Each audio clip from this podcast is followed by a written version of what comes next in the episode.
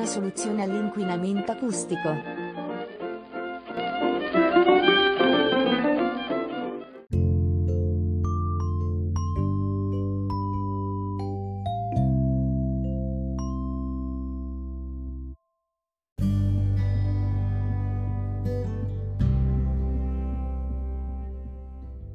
Quello che sto per raccontarvi successe oltre 20 anni fa in una fabbrica di giocattoli.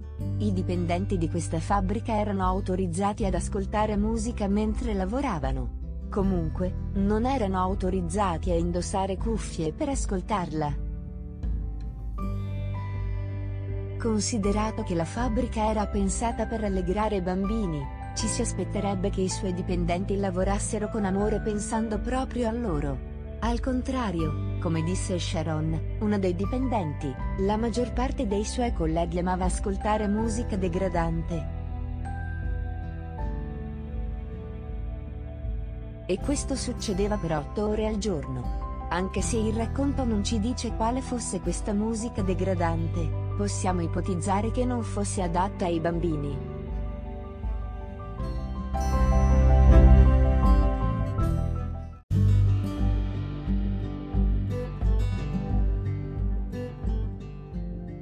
Infastidita dal tipo di musica ascoltata dai suoi colleghi. A un certo punto Sharon non gliela fece più. Così chiese loro gentilmente di cambiare musica o perlomeno di diminuire il volume. Per risposta, loro si lamentarono con il supervisore del reparto. Questi la chiamò nel suo ufficio e le disse, i nostri dipendenti possono ascoltare quello che vogliono.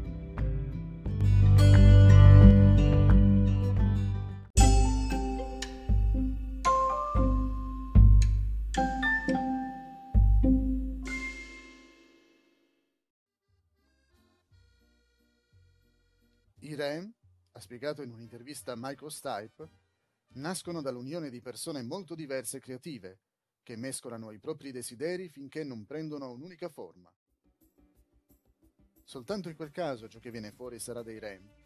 Il rapporto personale è quindi molto importante, così come il rispetto che ognuno di noi ha per le idee e le visioni degli altri. Scopri di più sui REM nel nuovo episodio della storia della musica presente su Keration PC Podcast e su Symphonic Musical Soul.